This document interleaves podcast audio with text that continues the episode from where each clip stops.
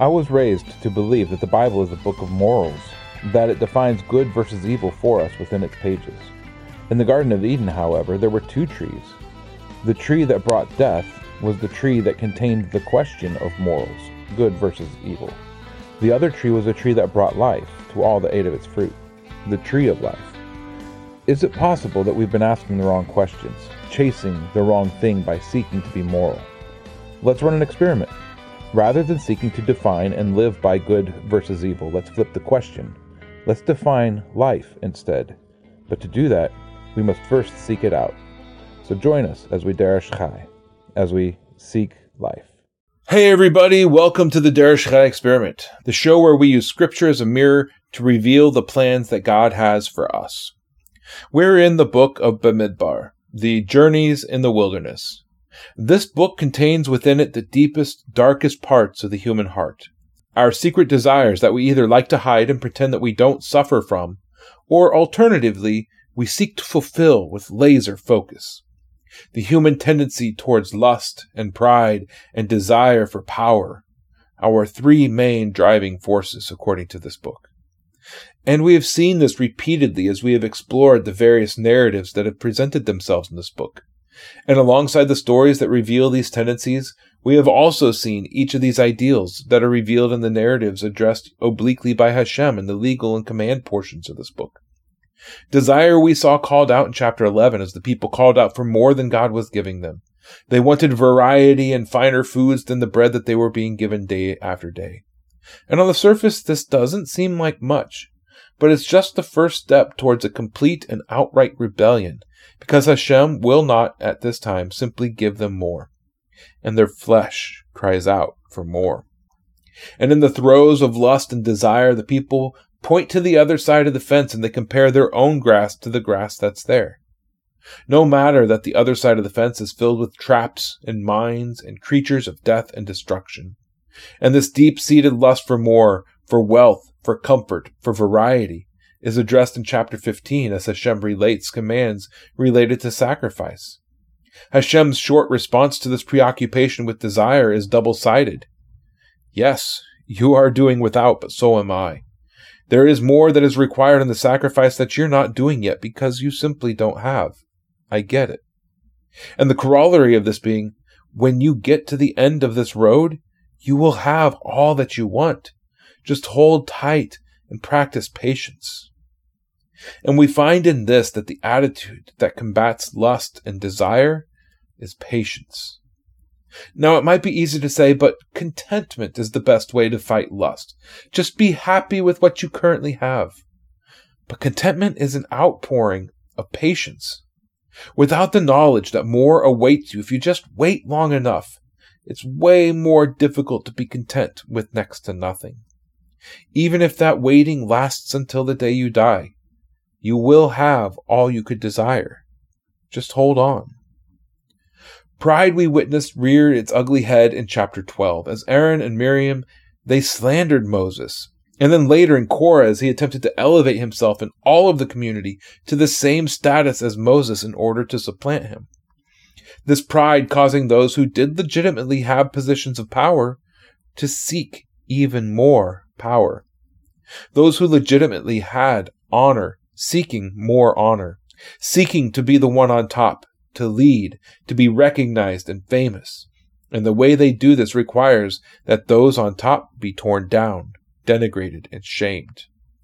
And this deep seated desire for honor and recognition is addressed in several places.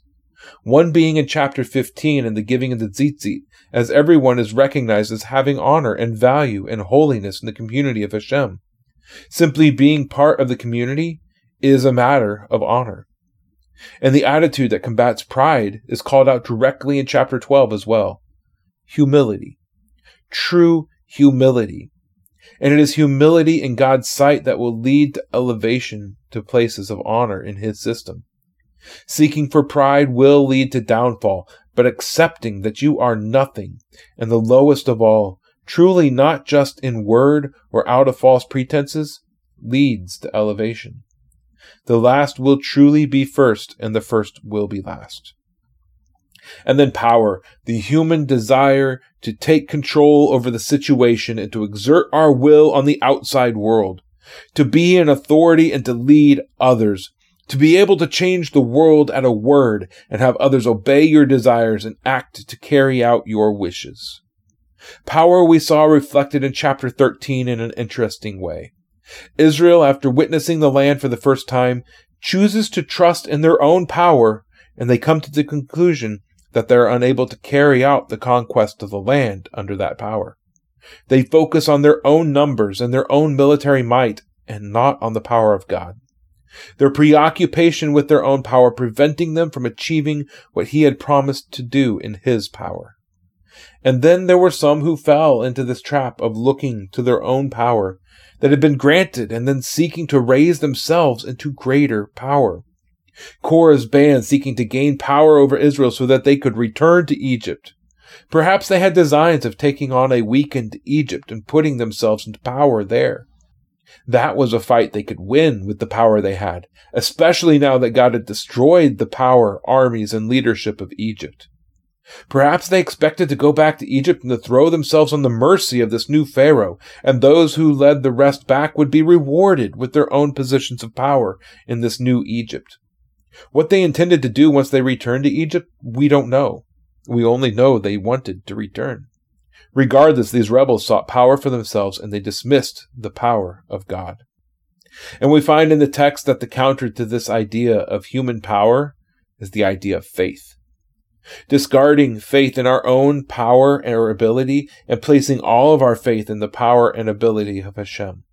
Trusting in His power, and that means trusting in His plans, even when the plan puts you up against those who look more powerful than you. Even when His plan leads you to a dead end. Even when His plans look to include certain death. Now, we've been through all of this before, We've examined each of these ideals and even compared them to other times in scriptures when we see these three aspects of the human condition present themselves. We've even seen these three ideals represented in the temptation of Yeshua in the wilderness. And if you pay attention, you will find that David is presented with each of these temptations as well during his own wilderness experience. So why have I spent so much time on them once again this week? Because in the chapter that we're going to be examining this week, we find these ideals cropping up once again. We see several tribes of Israel looking around themselves through these lenses and coming to a conclusion that seems to work for them. A solution that appears to be okay with God and Moses. And yet, when we examine the history of these tribes long term, it doesn't work out so well for them. So let's go ahead and read this week's Parsha, and as we do, pay attention to the request that the tribes bring to Moses, and see if you can spot these three ideals represented in the course of this chapter. And then let's examine just how this all fits into the overall narrative of the book of Numbers. Numbers chapter 32. And the children of Reuben and the children of Gad had much livestock, a large number. And they saw the land of Jazer and the land of Gilad, and saw that the place was a place for livestock. So the children of Gad and the children of Reuben came and spoke to Moshe and to Eleazar the priest, and to the elders of the congregation, saying, Atarot and Divon and Jazer and Nimrah and Heshbon and Elaleh and Sebam and Nebo and Beon. The land which Hashem has stricken before the congregation of Israel is a land for livestock, and your servants have livestock. And they said, If we have found favor in your eyes, let this land be given to your servants as a possession, and do not let us pass over the Jordan. And Moshe said to the children of Gad and the children of Reuben, Are your brothers to go into battle while you yourselves sit here? Now why do you discourage the heart of the children of Israel from passing over into the land which Hashem has given them? Thus your fathers did when I sent them away from Kadesh Barnea to see the land. For when they went up into the Wadi Eshcol and saw the land, they discouraged the heart of the children of Israel so that they did not go into the land which Hashem had given them.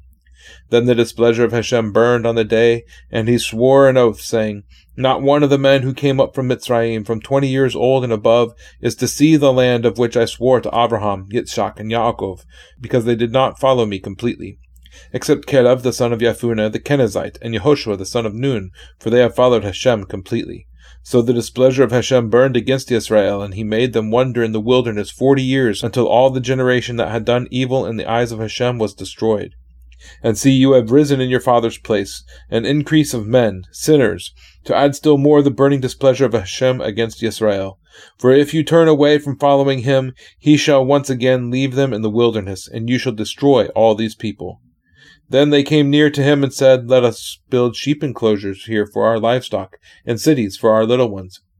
But let us ourselves be armed, hastening before the children of Israel until we have brought them to their place. And our little ones shall dwell in the walled cities because of the inhabitants of the land. We shall not return to our homes until every one of the children of Israel has received his inheritance, for we shall not inherit with them on the other side of the Jordan and beyond, because our inheritance has fallen to us on the eastern side of the Jordan.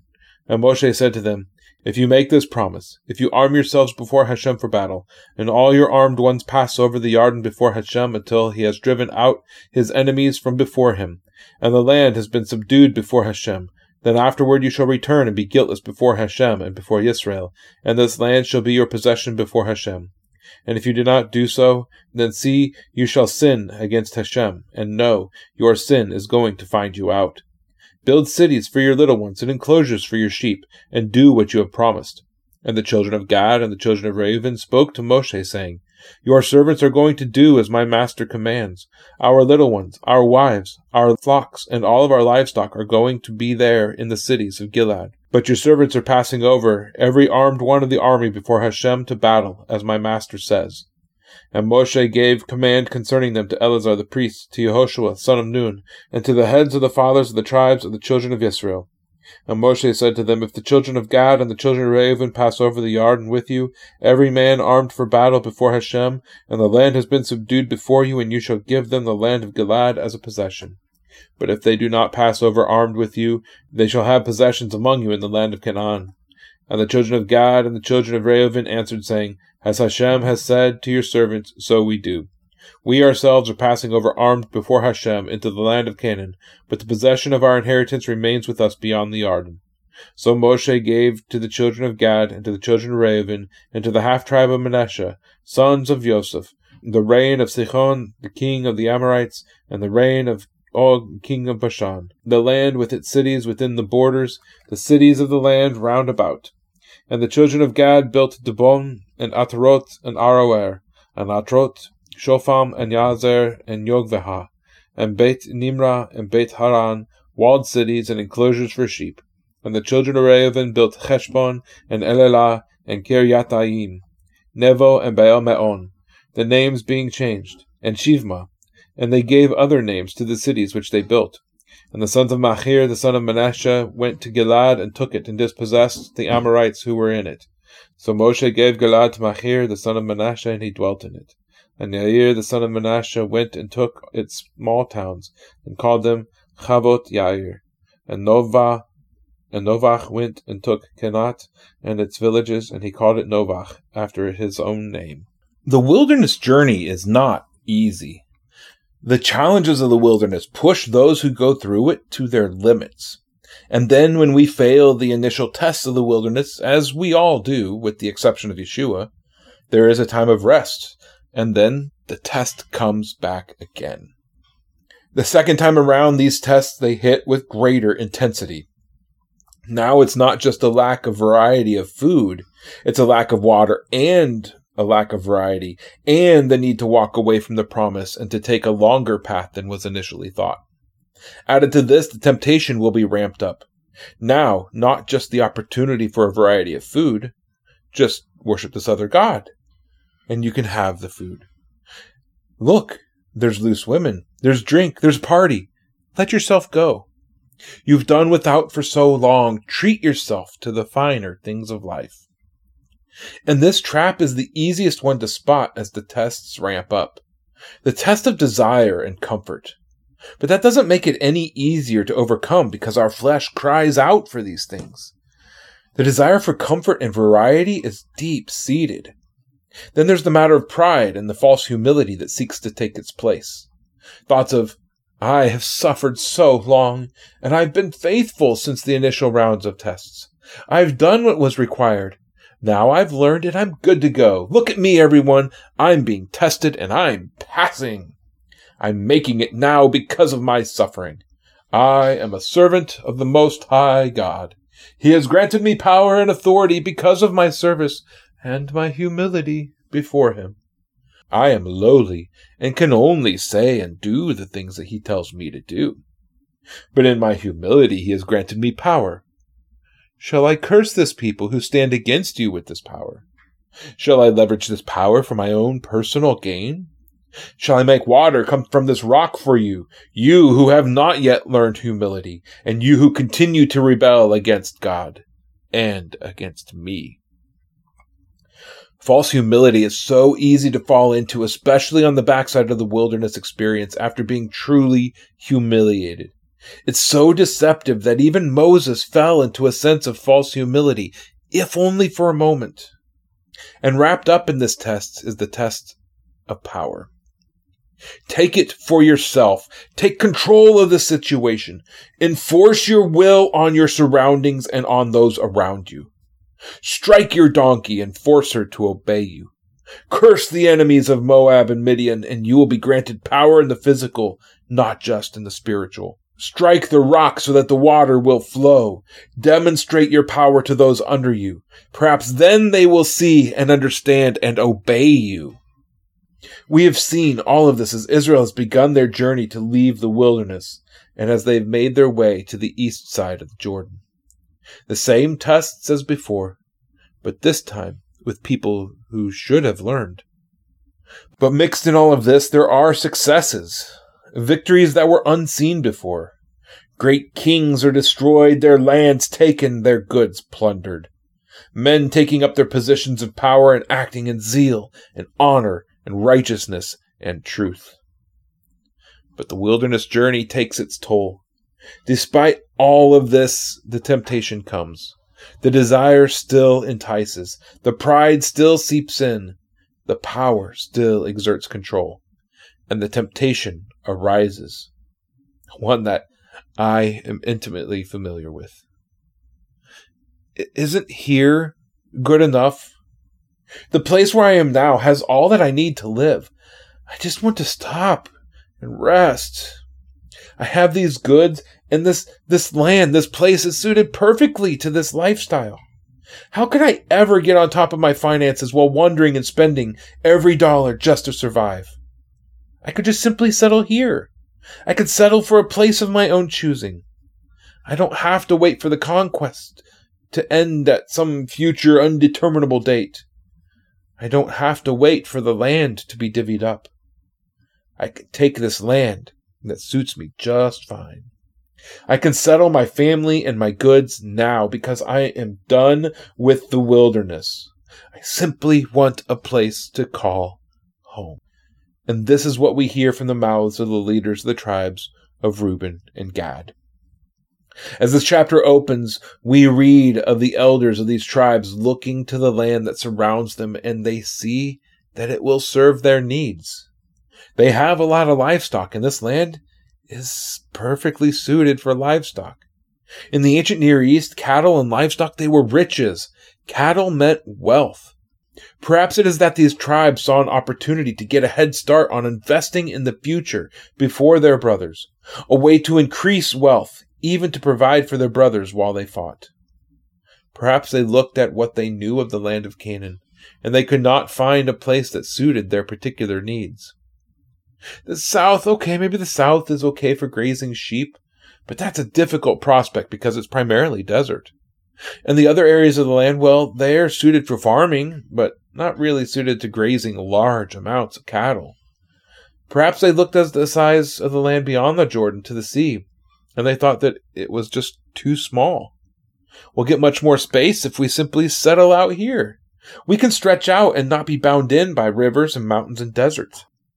Reuben and Gad looked at their wealth.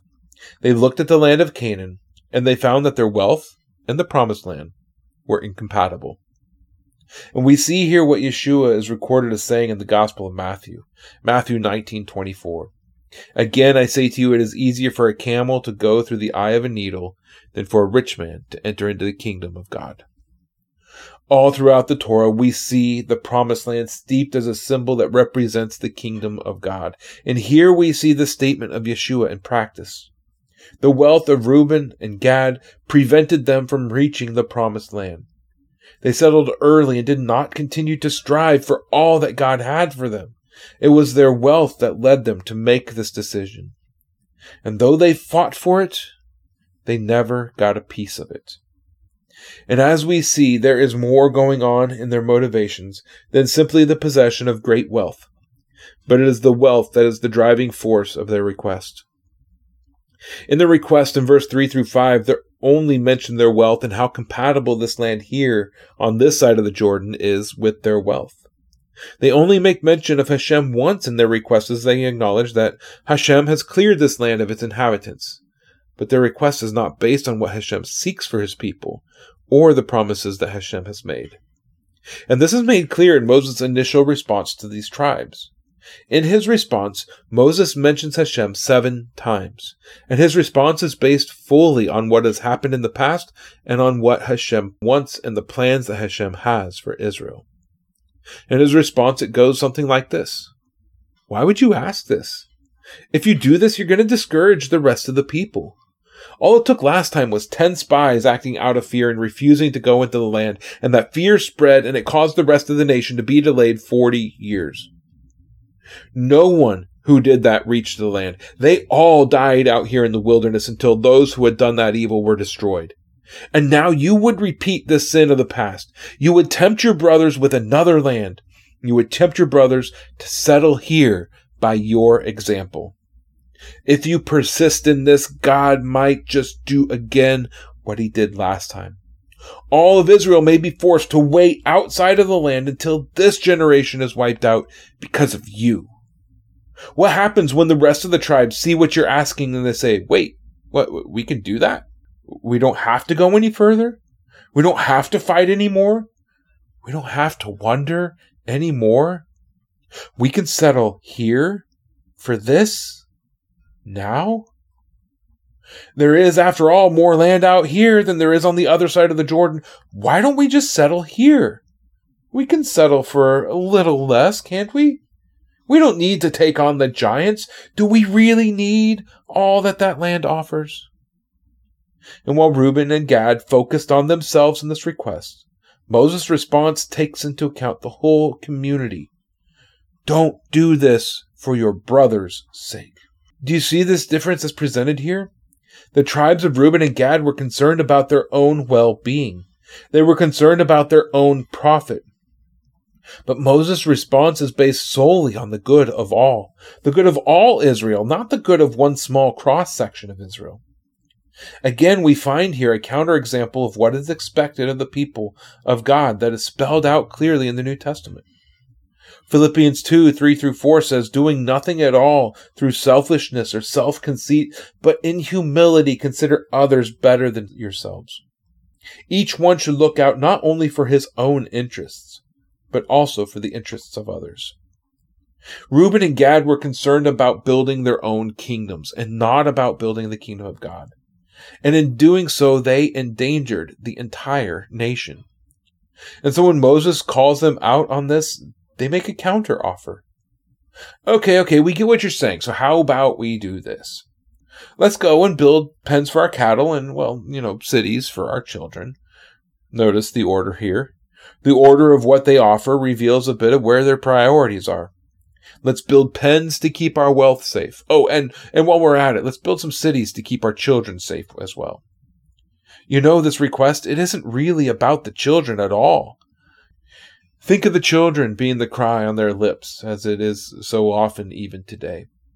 We don't want them to have to continue to suffer and to live in these conditions. We could give them a better life now, not five or six years down the line. But they've played their hand. Their concern is not for their children. We've seen it from the initial request. Their concern is truly for their wealth. They add their children in here as a type of one up that's so common in ancient Near East haggling practices. When providing a counter offer, always add something to the offer as a means of heightening the stakes of the offer. And raising the stakes they do because they don't just add the bit about, well, think of the children but they also then offer up something that, frankly, is a bit irresistible. Just let us do this, and we will go before the people of Israel to fight in the land for their good. Just let us keep our goods safe. Oh, oh yeah, and our kids too. Let us keep them safe and, and get them back to a semblance of normal life. Once again, in their counter offer, they do not mention the name of Hashem or call on his character or will at all. They use human reasoning based on human senses and human logic. But in Moses' response, he makes it all about Hashem. If you do this and do all of these things before Hashem, arm yourselves before Hashem, pass over the Jordan before Hashem, until the land is subdued before Hashem.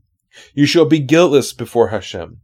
You shall have this land as your possession before Hashem. Five times Moses uses the phrase before Hashem. These five things are the terms of the agreement that Moses is willing to agree to. If they do not do all of these things, if they fail in just one aspect of this agreement, then it will be sin before Hashem. And know, your sin will find you out. And then Moses finishes by trying to get them to get their priorities in order. So go and build cities for your children but know that your kids come before your riches. And build pens for your sheep, but be sure to keep your word. And the agreement is made. We will do this, they say. And then they do get their priorities straight in their final reply, and they add one more element to it. Our children and our wives and our flocks and our livestock are going to live in Gilead. But we are your servants. We will be the vanguard of your armies before Hashem, as you say. They agree, and they agree that this matter is being witnessed by Hashem. And so Moses tells his successor about this matter. He knows that he is not going to be there for this, and so it's necessary for them to know the terms of the agreement. And so both Eleazar and Joshua are brought up to speed. Now, it's not stated here, but this agreement would have also required a vow offering to be made, a sacrifice and a meal to be shared between all who were part of this agreement. And we also discover that the flow of this latter part of Numbers continues on through this chapter, because the last two chapters dealt with vows, being sure to do what you say you're going to do, and the legal rights of a husband to cancel the vows of his wife in a timely manner. And then we read a narrative of Hashem keeping his vows to go before the people to protect them in their battles. And now we read a narrative of several tribes placing themselves under a vow, one that they are clearly making before Hashem. And so it is one that they must be careful to fulfill the terms of. And in verse 33, we read something interesting. So Moses gave to the children of Gad and the children of Reuben and the half tribe of Manasseh the kingdoms of Sichon and Og, and all the land that surrounds them. So, where did that half tribe of Manasseh come from? This particular tribe has not been mentioned at all in this chapter up to this point. Why all of a sudden do we read of them here, only here at the end? Well, there are no details given as to why this half tribe suddenly pops up in the agreement. What I see as the most likely probability is that this tribe, they heard of the agreement that these other tribes were making, and they decided that they wanted to be part of it. And what Moses had feared came true. The other tribes saw what was happening and decided that they wanted in on the land in the Transjordan. But because of the requirements that he'd placed on those who agreed to lead the armies and to leave their families behind for years on end while the war was being prosecuted, this potential hemorrhage of tribes from the land was kept to a minimum. Only half of a tribe decided to sign on to this agreement. And so, these tribes get busy. While everyone else is waiting on the shores of the Jordan and Shittim, these two and a half tribes began building cities and planting themselves in the land on the east side of the Jordan. And a few of them go to war. Some of the sons of Manasseh, they wanted more land, so they had to go and declare several other cities for themselves. And these lands are given to them for their own inheritance. And this is where the Parsha ends with some of Israel, even after everything that they have gone through, succumbing to the temptations of their fathers. And in doing so at this point, seeking of their own free will to stay out of the land. So, did you spot them? Did you spot where these tribes succumbed to the temptations of the wilderness? Now, sure, desire, it's easy to spot. These tribes, they seek to settle on the east side of the Jordan because they saw that the land on the east was desirable for settling. But the other two, they're a little bit more difficult to spot as they're not explicitly stated. They're contained in the subtext of the narrative as it's told here. In the area of pride, we have to examine exactly what pride entails. Now, according to Webster's definition that is pertinent to the discussion, pride is inordinate self esteem. So, this is thinking higher of oneself than is appropriate or necessary. And how is pride expressed? Well, there are many ways that pride expresses itself. Previously in chapter 12, we saw pride expressed through the action of tearing down those who were higher, bringing them down through shame by highlighting their weakest qualities, and then elevating self by highlighting the best qualities of self. In chapter 16, we saw pride expressed in a very similar way the over enhancement of good qualities accompanied by an accusation of pride against another. Both of these examples feature the tearing down of the target and the elevation of self. But pride can be acted out in other ways as well. In some cases, pride is expressed by seeking special treatment, setting yourself apart from those around you and expecting others to give you what you feel you are owed. And when we see the initial request of these tribes, we discover that the request from the beginning was based in an attitude of pride. The desire to be set apart and different from all others who accompanied them. Now, when it comes to power, we have to go back a ways and consider the history of these tribes. Specifically, the history of one of the tribes that is prominent in this request the tribe of Reuben. Who was Reuben? Reuben was the firstborn of Jacob. Reuben should have been the one destined to lead the family of Israel, and yet he was not given this honor. He was passed over. Why? Well, we discussed this several years ago, but it appears as though he attempted to seize power too early while Jacob still lived. After the death of Rachel, the favored wife of Jacob, Reuben saw an opening, a way to take over the family by heaping shame on his father's grief. And so Reuben slept with Bilhah, Rachel's handmaid and mother of Dan and Naphtali. An ancient Near East attempt to claim the honor of authority of his father in the custom of the day. Reuben was destined to be in power over the family. And yet, even then, it's likely that he saw the way that Jacob favored Rachel's son Joseph. And so he did what he could to seize the power before it could be handed over to another. And his attempt failed. And it was because of this attempt that Jacob then has a legitimate reason to pass over Reuben when it comes time to bless his sons on his deathbed. And so Reuben received this blessing instead, in Genesis 49, 3 through 4. Reuben, you are my firstborn, my power, and the beginning of my strength, the excellency of exaltation and the excellency of power. Here's that word twice. Boiling like water, you do not excel because you went up to your father's bed and then you defiled it. He went up to my couch. Reuben is the firstborn of the power of Israel and the beginning of his strength, destined to excel in honor and power, and yet rejected from excelling before his brothers because of that incident with Bilhah. And so the tribe of Reuben knows that they've been relegated to the back seat of history. And there appears to have been a bit of resentment in the tribe since then. Why do I say this? Well, who was it that backed Korah in his rebellion? It was sons of Reuben. Numbers 16.1 And Korach the son of Yitzhar, the son of Kahat the son of Levi, took both Datan and Aviram the sons of Eliab, and On the son of Peleth, sons of Reuben.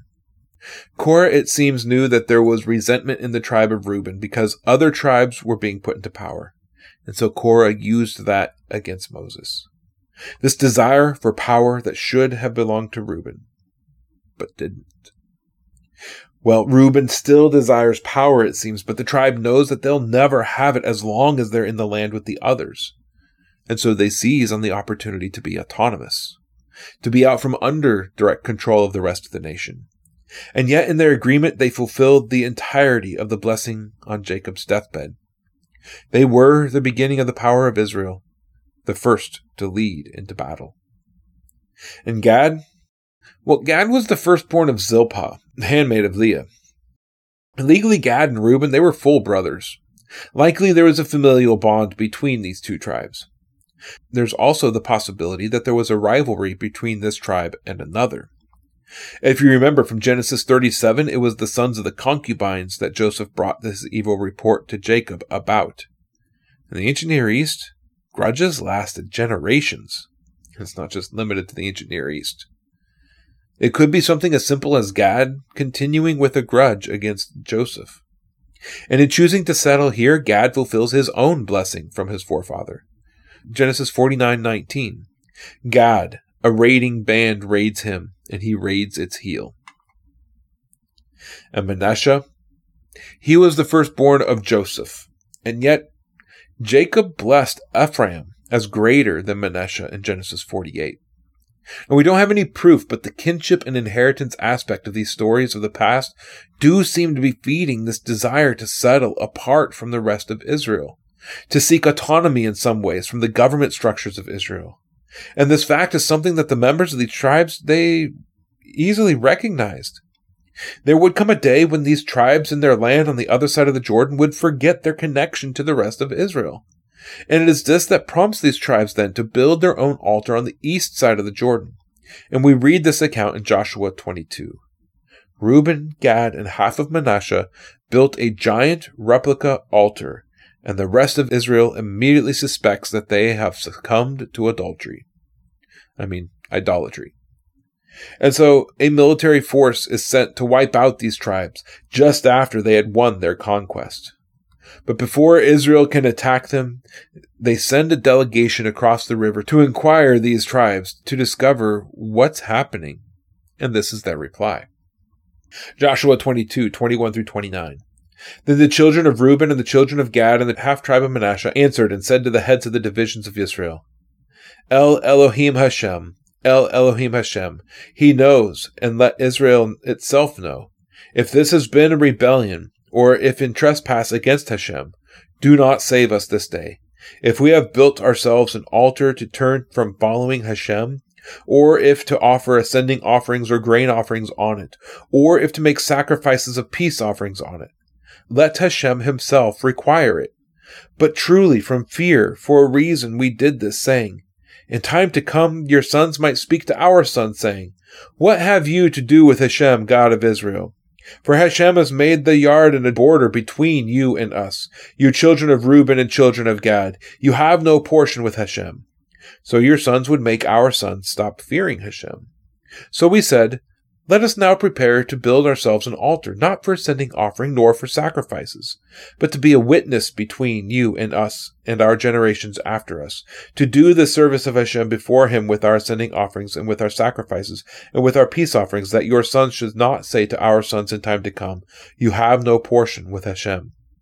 So we said that it shall be, when they say this to us or to our generations in time to come, that we shall say, See the pattern of the altar of Hashem which our fathers made, though not for ascending offerings nor for sacrifices. It is a witness between you and us. Far be it from us to rebel against Hashem and turn from following Hashem this day, to build an altar for ascending offerings or grain offerings or for sacrifices beside the altar of Hashem, our God, which is before his dwelling place. These tribes recognized that over time, there would come a disconnect between them and the rest of Israel.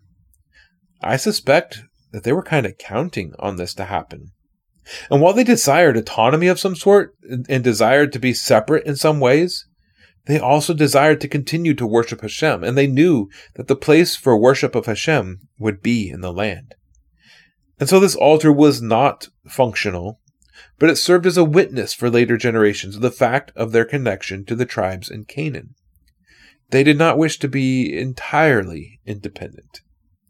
And with this decision, these tribes get what they think they want. And they pass into the annals of history. Because after the book of Judges, these tribes are barely mentioned at all. The only mention that they get is among the list of genealogies or in lists of all the tribes in places like Ezekiel 48 or Revelation 7 or 1 Chronicles.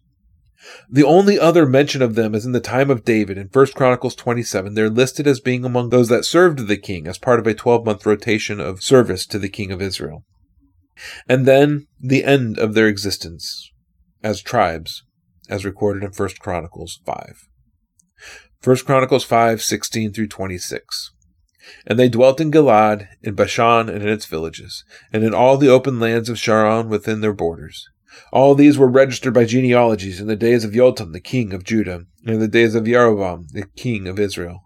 The sons of Reuben and the Gadites and the half tribe of Manasseh had forty four thousand seven hundred and sixty brave men, men able to bear shield and sword, to shoot with the bow, skilled in battle, and going out to the army.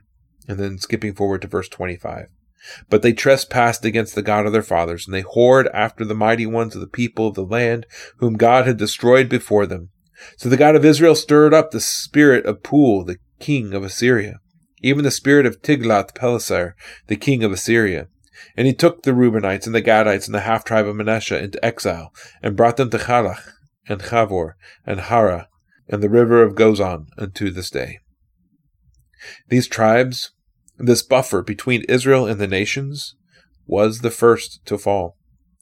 They were the first to succumb to idol worship and the first to be taken into exile. This boon that they sought, this desire to be set apart and semi autonomous, this desire to protect and increase their riches apart from the promised land, led to their early downfall. And so let me encourage you. Tech, let me encourage myself. When the way gets difficult and the solution and resolution seems so far off, when the trial gets too difficult, when the trail gets too long, when you're weary of the road and you simply want to settle down and be done with it all, and then the option comes. Satisfy your desires. Satisfy your pride. Exercise power on your own terms apart from your brothers, apart from the plan of Hashem. Simply step off the path because you are ready to settle. You're ready to reap your reward. Don't. Don't do it.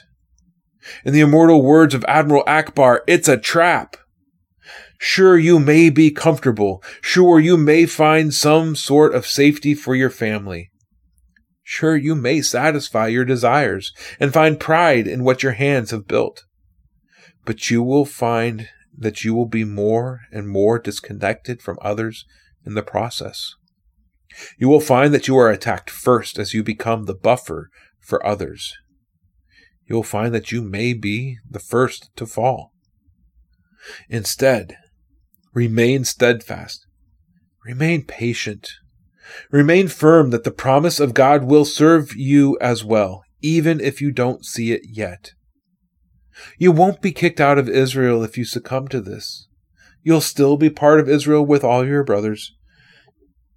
You will still have communion and fellowship with them. But your kingdom? It'll be your own. It will not be the kingdom that God is building. It will not be the blessing that God has promised and in the end, you will regret it. So don't settle for less. Don't give up and put down roots outside of the promise that God has for you. Keep going.